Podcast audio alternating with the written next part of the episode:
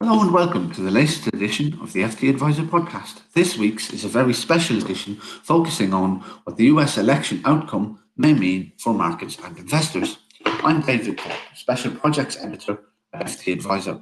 Joining me today to discuss what the outcome means for markets are Jerry Thomas, Head of Global Equities at Saracen, Ed Smith, Head of Asset Allocation Research at Rathbones, and Mikhail Zverev, Head of Global Equities at Aviva Investors. Thank you all for joining me. Mikhail, if we start with, with you, have markets really been pricing in a significant US government stimulus to come in the months ahead? And if this election outcome means we are less likely to see such a stimulus, what does this mean for markets in 2020 and beyond? Sure, yeah. I mean, th- there was a degree of enthusiasm about um, the upcoming stimulus uh, not least because both sides pre-election talked about it. And in fact, if you remember, there was a degree of competitive posturing whose stimulus is going to be bigger. Um, uh, I think in the ensuing uh, partisan bust-up in the run-up to election, uh, I suspect Trump and Republicans made a judgment that signing, uh, or at least being very collaborative in signing a stimulus bill, even the economy arguably needs it, uh, before the election will leak too much value and will leak too much credit uh, to the Democrat side, which is why uh, we didn't get the deal. Uh, but the intention uh, to do something was there. Um, the the nat- nature of the deal might be a bit different. You know, it's it's likely to see um, we, we we would see we would have seen depending on how the outcome goes uh, more of a focus on sustainable development, a, a Green Deal, Build Back Better type stimulus from the Biden camp and a bit more conventional stimulus uh, from the Republican side, but the money probably would have been spent. Um, now, uh, what happens once the results uh, are set? I, I, think the stimulus conversation comes back. Uh, stocks were expecting that. If you look at cyclical industrial names, I mean, take Caterpillar, which had very strong results recently. Uh, the, Caterpillar, which is a go-to stock when you think about large-scale construction projects, uh, is up 15% year to date. You know, in a in a country gripped by pandemic with concerns about recession, uh, that stock's been doing fine. It tells me that market is uh, thinking about stimulus coming up. And historically, Republicans had this reputation for uh, fiscal prudence, and you would have argued, you know, 15 years ago that uh, the the nature of Republican Party is not to borrow and spend and let the markets do the work. Um, I think Trump had demonstrated he's a lot more willing to to lean in. I mean, even even uh, before COVID, even when things were great and the economy was growing, when there was a mild um, semblance of a slowdown, he was leaning on the central bank uh, to become uh, more aggressive in, in uh, interest rate policy. So I, I would be expecting his camp, as well as Democrats' camp, to still be pro-stimulus when the dust settles. Thank you. Um, Jerry, um, in your role as a, a global equity um, investor, how had you been viewing the possibility of stimulus? Was it something that you felt was baked into to valuations?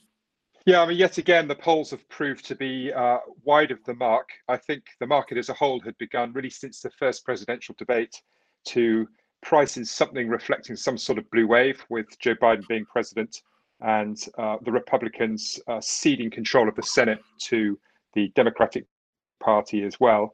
And that really would have made it uh, much easier for the very large stimulus package that was proposed by Joe Biden, and we were talking about a package here that would have been two to three billion dollars in size, uh, no tax increases probably until 2022, uh, which could have lifted GDP growth by as much as five percentage points in 2021. I know we have great uncertainty now, even as to who the president will be. Um, I'm sure if Joe Biden was to become the president, he would still be proposing a large stimulus package, uh, but I think his ambitions would be muted by the extent to which the Senate would uh, provide the funding for that. An unfunded package with a Republican controlled Senate would be uh, much less palatable. So I think it's logical that the market is beginning to price some of that out. What are we seeing? Well, the inflationary impact of a fiscal package uh, really had pushed the US 10 year government bond up to 90 basis points, heading towards 100 basis points. There was expectation that if we had a Biden presidency with the Senate going Democrat today, uh, and that was confirmed that we'd probably seen 10-year bonds move forward. Uh, that hasn't happened, or 10-year bond yields rising. That hasn't happened. In fact, that's been priced back out. Um, and some of the the funding parts of the market, things like technology that was beginning to give way to a reopening trade, partly funded by or ex, on the expectation of fiscal uh, has pulled back today. Um, I think that's entirely logical. I think the, the main thing is we don't know what's going to happen next. Um, as, um, as one of your guests have already said, uh, there is an expectation that Trump would put forward some form of fiscal package as well, uh, and we will we will see if uh, if indeed if he's president, the size of that and um, and where that will be targeted. I think it's where the spending would have been. It's the main thing that's the focus for us today. You know, our expectation under a Biden presidency would be a very big push on climate change, on renewables, and uh, logically, we're seeing some of the European renewable stocks give up some of their gains year to date uh, this morning. Uh, we can talk more on that in a second, I'm sure. Thank you. Um, Ed, as an asset allocator, had um, prospects of a US stimulus um, been, been something that was really central to your work in, in recent uh, week, weeks and months, and, and how might, might that change um, with this perhaps changed political um, outlook from across the water? Sure. So I think three of the major driving forces in markets this year have been uh, hope for a vaccine, supportive monetary policy, and supportive fiscal policy. Um, uh, those three pillars have enabled investors to look through some of the short term cyclical risks from the COVID recession uh, uh and, and start pricing for uh, uh, more normal times. Um, we think uh, that a, a fiscal uh, stimulus is likely, whatever the outcome. It's really just a question of timing. We think one of the reasons why surveys of institutional investors have signaled uh, such uh, a fear of no outcome at all, which is possibly what we're staring down the barrel at this morning, i.e., we're not going to know the result until possibly a few weeks. one of the reasons why those surveys have registered such fear of that scenario is because it leaves a stimulus lacuna, if you like. And, and that's a, a little concerning because there are some signs in the hard data, some of the innovative high frequency data that we've been monitoring, that a lot of the momentum from the extraordinary US recovery so far is rolling over, in some cases going in uh, to uh, reverse. So the economy is at a critical juncture. And there is a risk that it enters a stop start phase that both curtails consumer driven growth and disappoints market expectations. And new stimulus would go a long way to helping investors look through those near term risks. However, as I said, at some stage we are going to get some sort of fiscal stimulus. May not be enormous if it's not a, a democratic clean sweep, but it's likely to be uh, sufficient, and we would see any you know, big sort of 10% fall in markets uh, if we have a protracted contested period as potentially a, uh, a buying opportunity, given that there is still uh, uh, that sort of monetary policy backstop in place if the economy needs it. Thank you. And Ed, if we continue with you for the next question, which really is, suppose, as an asset allocator, um, have, have you always felt, or has the market always felt, that one of the advantages of investing in US equities was that um, you didn't have to worry about the politics so much. You had two parties there that, you know, were broadly pro business. There weren't going to be any shock outcomes, uh, as might have happened in, in the UK or might have happened in some European um, jurisdictions. Is that diminished by all of this uncertainty and the prospect of court cases to decide who's president? Yeah, I mean that's a great question. I think I mean this election is so divisive, um, but I do think it's important uh, to realise that in 50 years of financial data, elections have invariably been more noise uh, than signal, and those popular ideas that still sort of are being touted today that Democratic presidents are worse for investment returns, worse for the economy, don't stand up uh, to scrutiny. And even sectoral ramifications are pretty hard to identify. What were the worst two performing sectors during the Obama years? Financials and energy. What are the worst under Trump? What were the worst under Trump? Financials and energy. Yeah, there are bigger forces at work.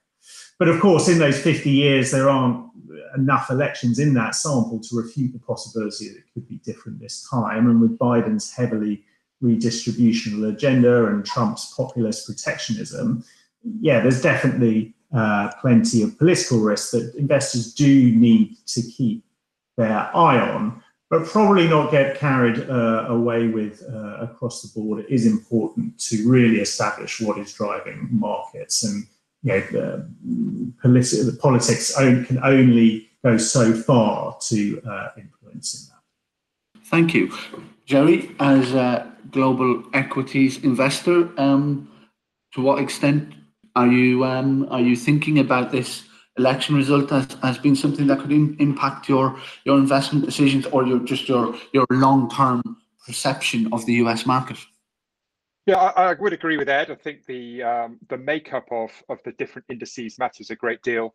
Uh, you know, the extent to which the S and P 500 is made up of technology companies, uh, growth defensive companies that are you know, high returns uh, with strong balance sheets is is probably more important than the political situation uh, to a large extent. I mean, that said, politics probably does matter a little more now than it did. Uh, for the first time, we're seeing some real questions about the way that the US political system works or perhaps doesn't work. Um, it may well be that this election, if it does return a Trump presidency again, will be again a president elected uh, without a majority of the popular vote. And there's going to be quite a lot of tension. And we've seen a lot more tension, inequality, polarization and the exacerbation of social media. So I think that will only continue to increase. Uh, the other thing I would just point out on political risk is I think that COVID 19 has really changed the way that governments have been forced to act uh, within the economy. We will probably see more regulation and more involvement from governments than we otherwise would have done. Uh, potentially, that does slightly shift the political risk from Europe to the US. I mean, Europe, in many ways, post Brexit, post COVID, could be more cohesive than it had been before this election, and the US more divided. So I think political risk exists everywhere, but as Ed says, it's easy to overstate it. Thank you. Mikhail, has there, has there all, always been, in, in your view, um, um, a, a, little bit in the in the valuation of, of the US market that, that reflected um, a more benign political climate, and could that little bit in the valuation multiple disappear with all of the uh, the uncertainty and all of the questions that we're all asking? I think I tend to agree with, with the uh, prior speakers that on the on the bigger picture, uh, yes, the, there was noise. Yes, there, there, are differences between the parties, but the the fundamental sort of pro-market, pro-democracy. Uh, I mean, if you, if you think about political risks uh, in the global context, if you, I mean, I'm, I, my formative years as an individual and as a professional were in, in uh, post-perestroika Russia. You know, that's that's not the kind of political risk we're talking about here. Uh, the policy risk uh, obviously was there for some time. If, if, you even last 15 years, if you remember the abortive attempts to get TARP program going during global financial crisis, uh, Obamacare, you know, government, government shutdown risk, and sort of debt ceiling risk issues, they were market moving, but ultimately uh, not structural, not short, not long-term events at the time. So policy risk was then worth worth paying attention to and try to analyze if you think you have, you have an edge on that. But the the the bigger uh, sort of set of rules remains stable, predictable, and and so far remains so. I mean, you there is a tail risk which is becoming a little bit more problematic that this fracturing of the society and this growing dysfunction in the political process uh, maybe not break the the status quo, but when big decisions need to be made, and you know maybe climate change adaptation is one of those big decisions. Uh, the country's ability, uh, society's ability to make those decisions in a sort of cohesive, coherent, harmonious ma- manner has been compromised by this divisiveness. Now we haven't we haven't had this tested yet, but that's a that's a concern on the back of my mind. But not that's not a three year problem. If that if that makes sense. Thank you, Michael. That's great. Jerry, although we over on this side of the pond um, have, have talked a lot about the performance of US um, mega cap stocks, technology stocks, etc., actually small and mid cap US names had, had done quite well in the run up to, to this election. Uh, whether that was a, a, function of stimulus expectations or something else, I don't know. But um, as a global equity investor, how do you think about US small and mid um, in in light of current events or current uncertainty? Yeah, I think uh, one of the one of the key aspects of, of when you think about the performance of small caps against large caps is is what small caps aren't. I mean, in many cases, small caps are not healthcare. Uh, they're not platform technology companies that have uh, extremely strong market positions. And the extent to which those parts of the market have been favored, particularly technology, meant that small caps are always going to get left behind. Uh, they're more domestic, more cyclical. Uh, we will, I think, see, regardless of what happens politically, uh, more regulation and more oversight of the large cap technology companies. Those companies have performed very well. Many of them have benefited from the COVID 19 uh, impact on on the wider market over the course of, of 2020 and they will suffer tough comps in 2021 so i think it's logical uh, particularly if we do get good vaccine news that you get a broadening out of the us market that will benefit small caps to the extent that it doesn't benefit some of those companies that have really enjoyed uh, a better relative um, conditions for for their stock price in 2020 you know i think improved trade relations with china could also be a small a small beneficiary for small caps if we were to see uh, a Biden presidency. Uh, but that said, small caps would also suffer from um, the increase in taxes if that did come through under a Biden presidency as well. So, you know, I think it's in many cases it's really about what they're not rather than what they are. Thank you. Um, Mikhail, uh, how, how do you think about uh, small and, and mid cap US? Is it uh, is it an area that you found interesting on an ongoing basis? Does the uh, political um, uncertainty change how you view it, or really are the uh, are the mega caps the, the only game in town for you? Uh, no, definitely not the only game in town. I mean, we, we're all cap investors, uh, and we're very bottom up and uh, detail orientated in how we uh, we pick stocks.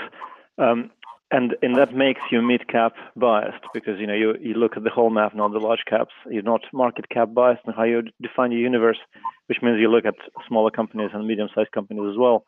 And uh, echoing the, the uh, what's already been said, it it has been a very uh, has been a market dominated by a factor and by a sector, and some of that is um, uh, uncertainty aversion, and some of that is uh, COVID effect. A lot of that is momentum uh, we, we, uh, I mean, if you look at the data on what makes up a daily trade in the U.S., and I just have these numbers in front of me, um, the the long-only fundamental investors year to date were about six percent of the daily volume.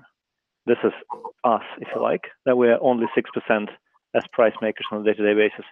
Um, and that's uh, and uh, fundamental hedge funds, which are maybe shorter term but stock pickers nonetheless, are only 9% of the daily daily volume. So together we make about 15%, the, the stock pickers of all stripes. Um, in 2015, for example, we were 30% of the daily volume.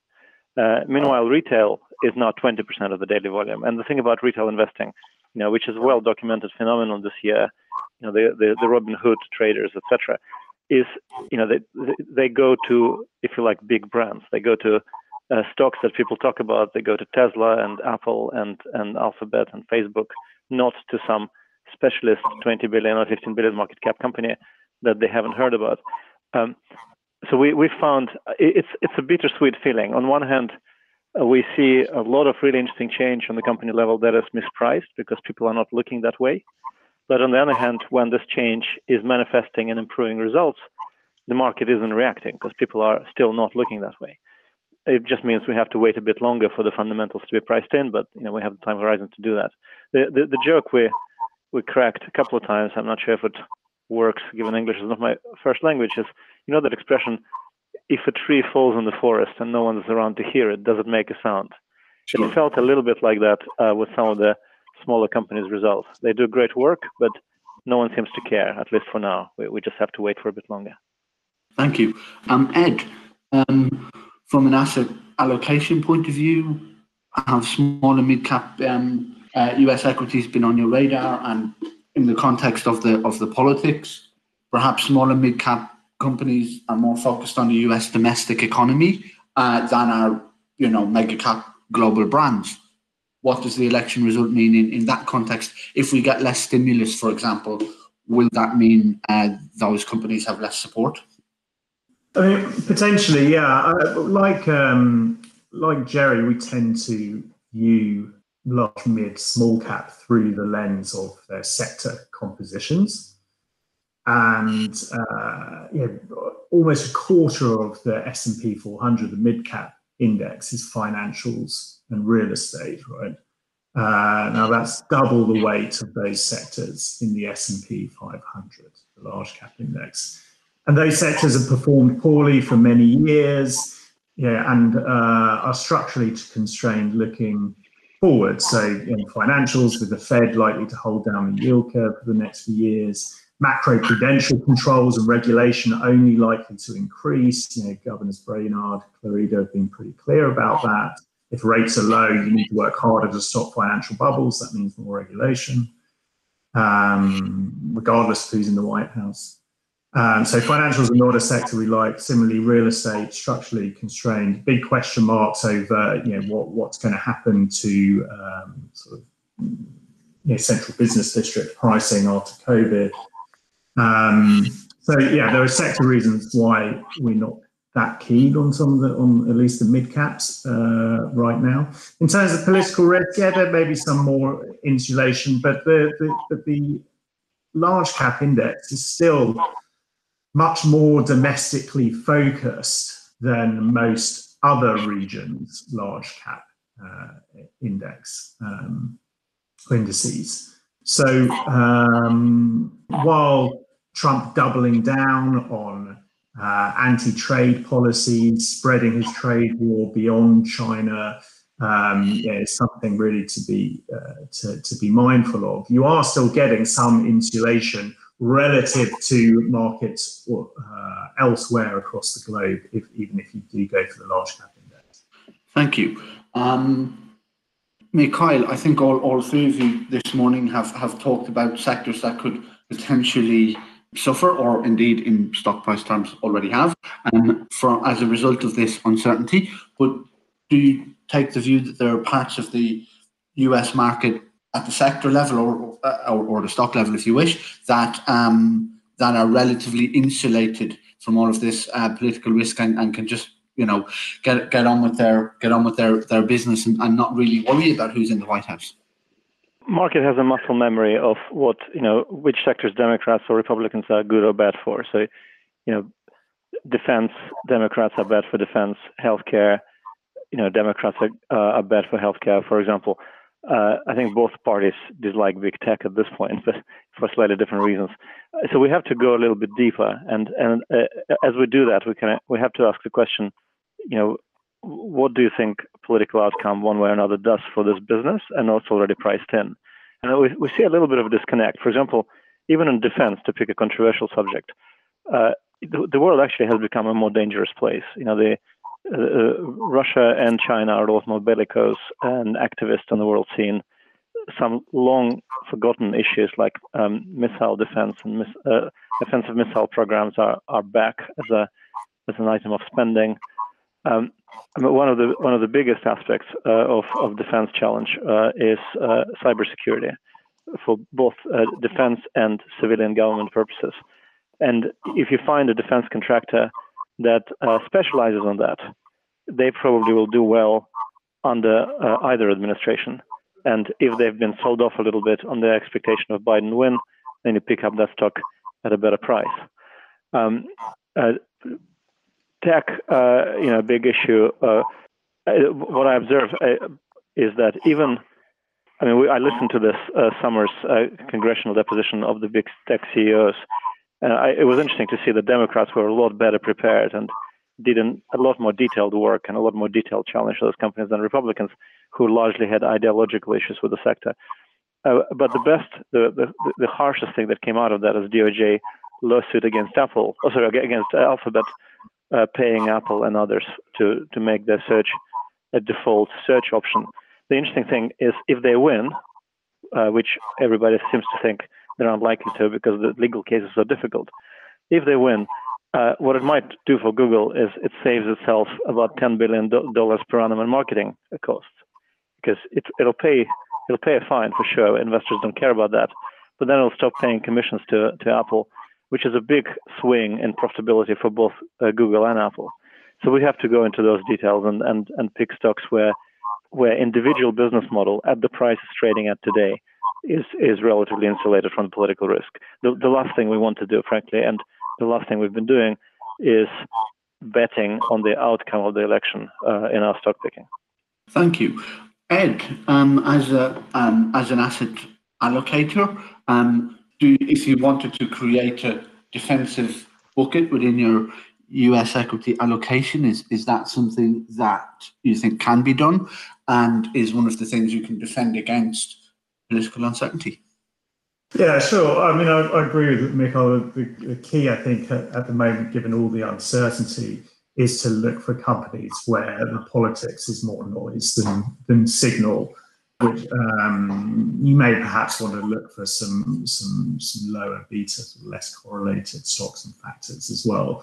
I think in terms of the um, the sectors that are particularly vulnerable to the election result, we've got to try and look for the um, bipartisan issues at the moment, given the uncertainty. And there aren't many, but there are some, and perhaps not entirely appreciated by the market. So it's infrastructure spending um, is a bipartisan issue, drug pricing, which I don't think is fully appreciated, and anti-China trade policies, which I also don't think is fully appreciated. So we think of the Democrats as being tough on drugs pricing, and they are, of course, Biden wants to allow Medicare to negotiate on pricing, and Medicare accounts for 45% of US big pharma sales. But Trump passed four executive orders in July um, on drugs pricing uh, that he will act hasn't acted on yet, but um, but will will act on if he gets re-elected. And those executive orders included Biden policies like implementing an international pricing index, uh, introducing more competition. Uh, and then on trade, yeah, US stocks with high sales to China, they've correlated with Biden's polling and bookies odds this year. I think that's a mistake. You know, Biden has, in his policy, uh, he has made in America tax credits, he has offshoring tax penalties, possibly carbon border taxes. You know, Biden is just as tough on China as Trump. He'll just take a more rules based internationalist approach to combating uh, them. Thank you. And Jerry, um, when you're uh, constructing portfolios at uh, Saracen, um, when you think about US equity allocation, if you want to be slightly have slightly less uh, beta or slightly more defensive and exposure, how do you how do you think about that? Does politics come into the discussion?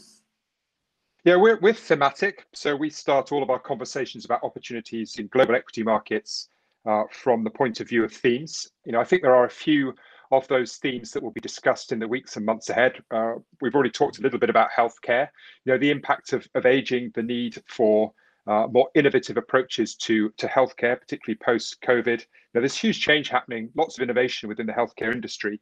Uh, and the industry has, has actually been under the cosh a bit stock market wise because there has been political uncertainty.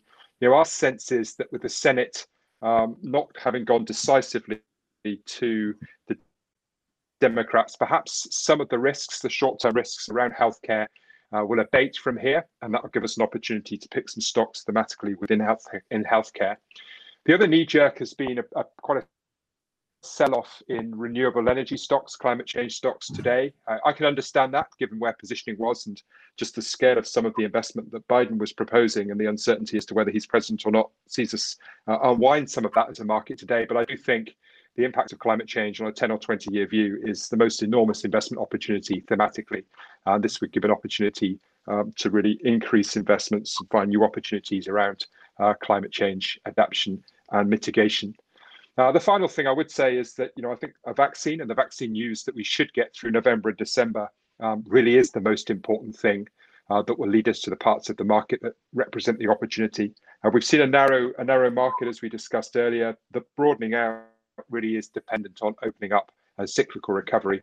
If that's not going to come from an enormous fiscal package, it's going to have to come from you know the reduced lockdowns, the reopening up, the opportunities that that brings. Uh, and I think that's probably the part of the market that's uh, least well priced today. Thank you, Mikhail. Um, it used to be said that when um, when the US gets sick, the rest of the world catches catches a cold. Um, but over the past decade since the global financial crisis, it's arguable that the US is no longer the marginal player in the global economy, that it's now that it's now China. Um, but do events in the US and on the US market have the same impact on the rest of the world um, as they did in the past? I think so. It's it's still um, it's still a very large economy. It's still it's a very internationally connected economy.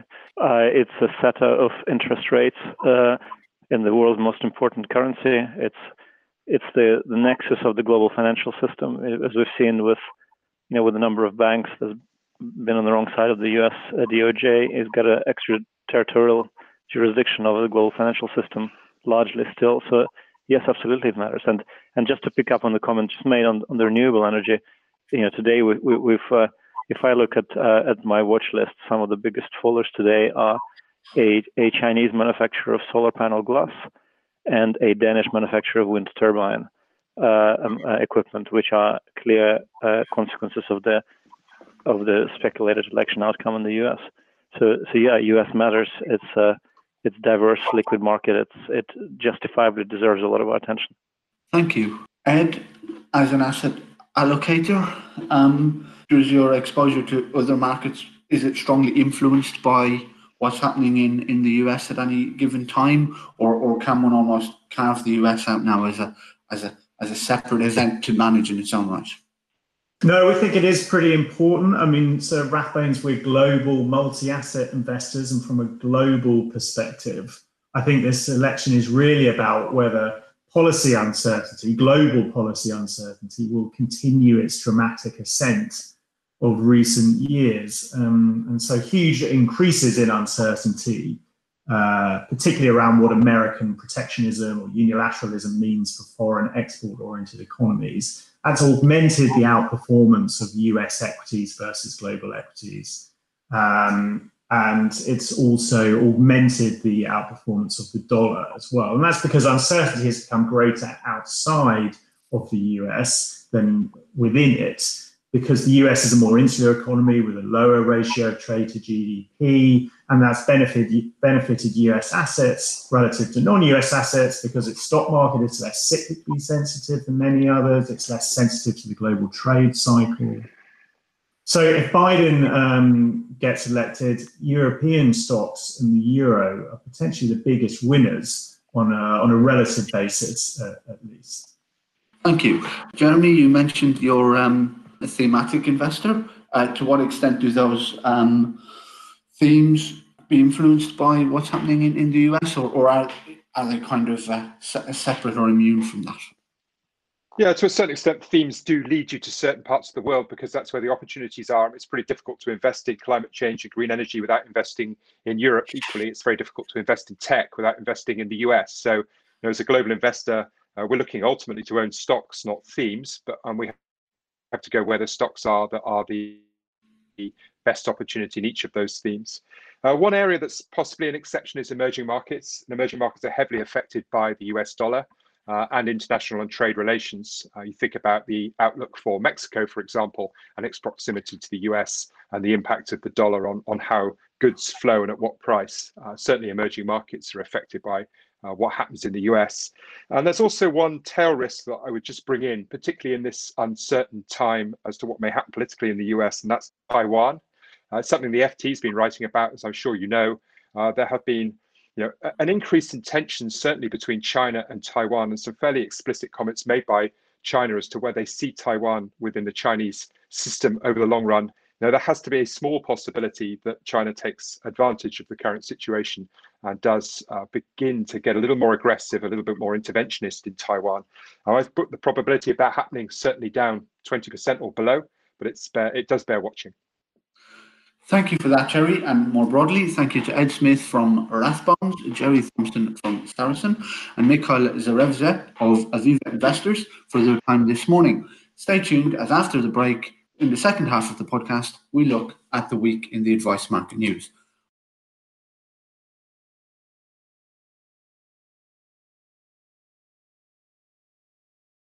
Welcome back to the second part of this edition of the FT Adviser podcast. Following that discussion of the various US election permutations, we now turn to matters closer to home with our regular review of the week in news in the advisor market. Joining me to examine the most important issues in advisor land this week are Rachel Mortimer, regulatory reporter at FT Adviser, and Amy Austin, our pensions reporter at FT Adviser. Rachel, if we come to you first. Hello. CMCs are always an issue close to advisors' hearts, and this week the FCA gave us an insight into which supervisory areas they will be focusing on in the coming months within the CMC and mortgage market. And what have they got to tell us? Yeah, sure. So, two um, Dear CEO letters went out last week, and these are always a really good um, indication as to what the FCA is going to be looking into over the sort of coming months and year. Um, they sent two out. One was uh, to mortgage intermediaries. This was a little bit calmer than the one sent to the CMCs. Uh, I think the one sent to claims management companies was, in my opinion, quite damning. Um, and and it's a summary of the sort of the faults that it found in that sector. But for the mortgage firms, um, it was still raising issues surrounding sort of fees and interesting, actually, a point surrounding the coronavirus crisis where uh, they were concerned that some advisors were providing services without the relevant experience in a sort of attempt to top up their income. Um, but yeah, as I said, the the CMC letter, I'd say the the list of faults found there was probably a bit longer. okay, and, and what type of things are worrying the regulator about uh, CMC's uh, behaviour and, and, conduct right now? Sure. So I think in summary, uh, it's, it said that it was still finding a poor attitude from many CMCs to their regulatory obligations. Obviously, this is a relatively new area of supervision for the FCA. only assumed regulatory control um, of that sector last year. Um, but to name a few of the uh, of the issues that were listed, um, so the regulator warned of misleading, unclear, and unfair advertising um, and a poor disclosure of pre-contractual information about fees, um, and also the availability of free alternatives for consumers to make claims, which has always been sort of a bit, bit of a bugbear, and increasingly so for the industry. That actually CMCs aren't necessarily making it clear that consumers can free of charge go to the FOS and go to the FSCS directly. Um, there's also, uh, it repeated its concerns surrounding some advisors, their own CMCs, or joining another CMC and ultimately claiming on their own poor advice. So they're profiting from that twice. Um, that was flagged by Megan Butler, the uh, Director for Supervision at the FCA in June, and this was repeated again in the letter. Um, that's a really, that's a particularly concerning uh, pattern, which which they're starting to pick up on here. Thank you. I, I think um, that was that was something that we certainly saw something of last year. Advice firms going um, going bust, and then the same individuals popping up with a claims management company to um, uh, get some of the compensation of the people that they had um, yeah. treated badly in the first place. So all of this uh, um, action from the FCA this week, what does that actually mean for advisors at the current time? So, uh, avid readers of Financial Adviser will have seen uh, in this week's this week's edition um, that there has been calls for reform, uh, particularly around surrounding uh, CMC fees from advisors.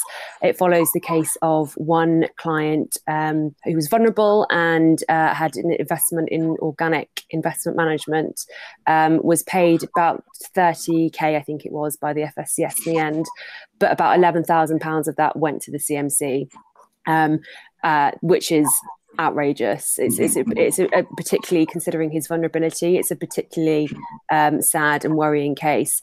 So there has been calls for reform um, from advisors uh, for tighter rules from the FCA surrounding this area. Uh, something likened to that of.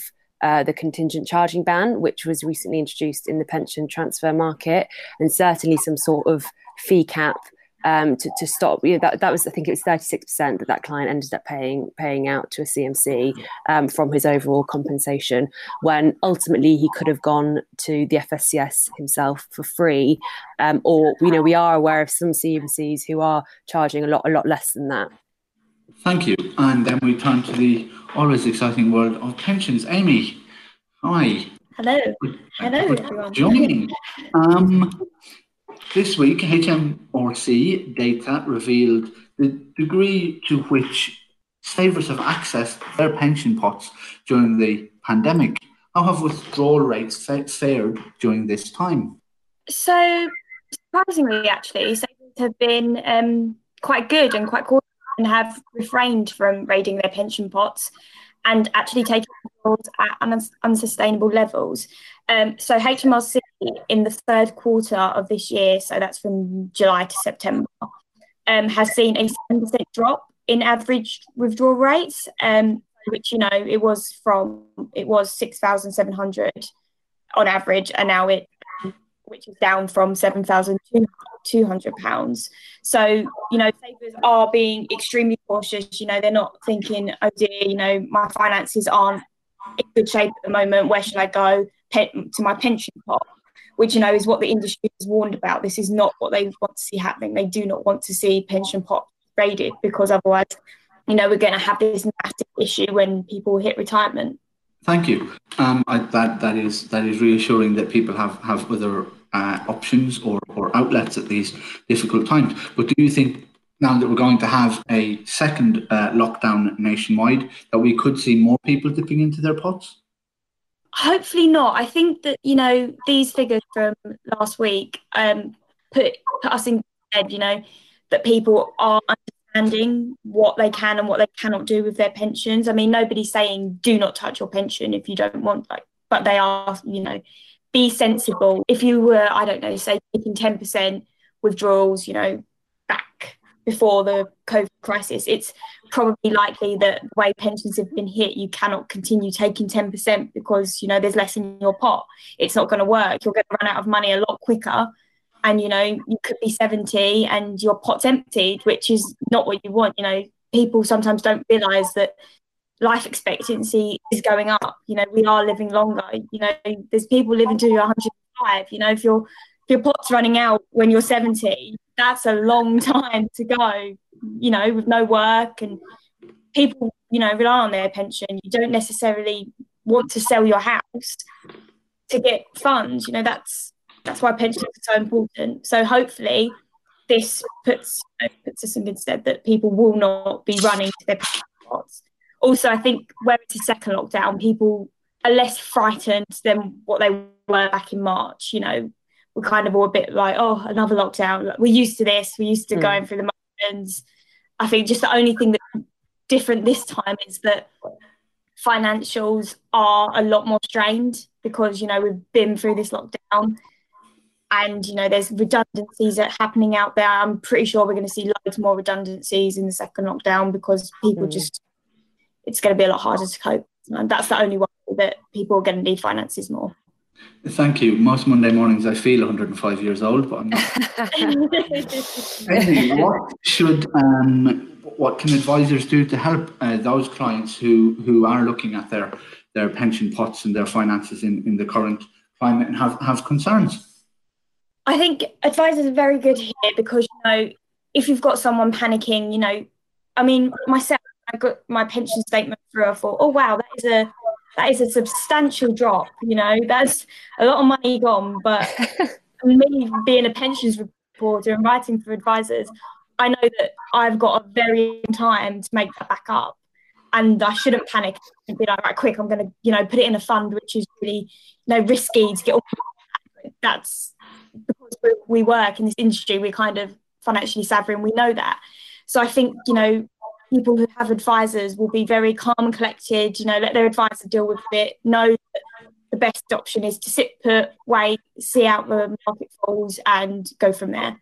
So I think that's you know that's what advisors could add here. I think this is where having an advisor really comes into its own as well, is to have that you know that reassurance and that sense of security and where uh, like exactly as you just said in the first lockdown there might have been and when the markets were dropping a little bit of a rush in, in, in terms of, of, advisors trying to contact yeah. their clients and make sure they didn't do anything rash i mean hopefully now as you say it's all going to be a little bit calmer because we do feel like we've sort of you know been here before um, and with that, I guess comes you know the, the, threat of scams, and we know that that they went up over the first lockdown with with um, fraudsters trying to prey on the vulnerability of consumers.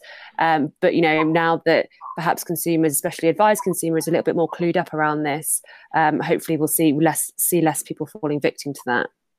Indeed, and actually, the while the markets fell fell off a cliff in, in March, they they kind of bounced back since. So hopefully, that pension statement looks a little, bit, um, a little bit better. I, I certainly hope so, Amy, because we're in the same scheme, and I'm a lot older than you. okay, well, listen. Thank you both for joining me, and thank you all for listening to this edition of the FT Adviser podcast. Tune in next week for more. Thank you. Hi, I'm Daniel, founder of Pretty Litter. Cats and cat owners deserve better than any old fashioned litter. That's why I teamed up with scientists and veterinarians to create Pretty Litter. Its innovative crystal formula has superior odor control and weighs up to 80% less than clay litter. Pretty Litter even monitors health by changing colors to help detect early signs of potential illness. It's the world's smartest kitty litter. Go to prettylitter.com and use code ACAST for 20% off your first order and a free cat toy. Terms and conditions apply. See site for details. Here at Bellingcat, we get to the bottom of things. From a global crisis to an underreported event, we find the facts using publicly available tools and resources, uncovering what is hidden on and below the surface. We connect the dots using social media posts, satellite images, and public records, and empower others to do the same by sharing how we do it. The ability to do so is only made possible by our readers, supporters, and community members. Care to join us? Learn how at bellingcat.com.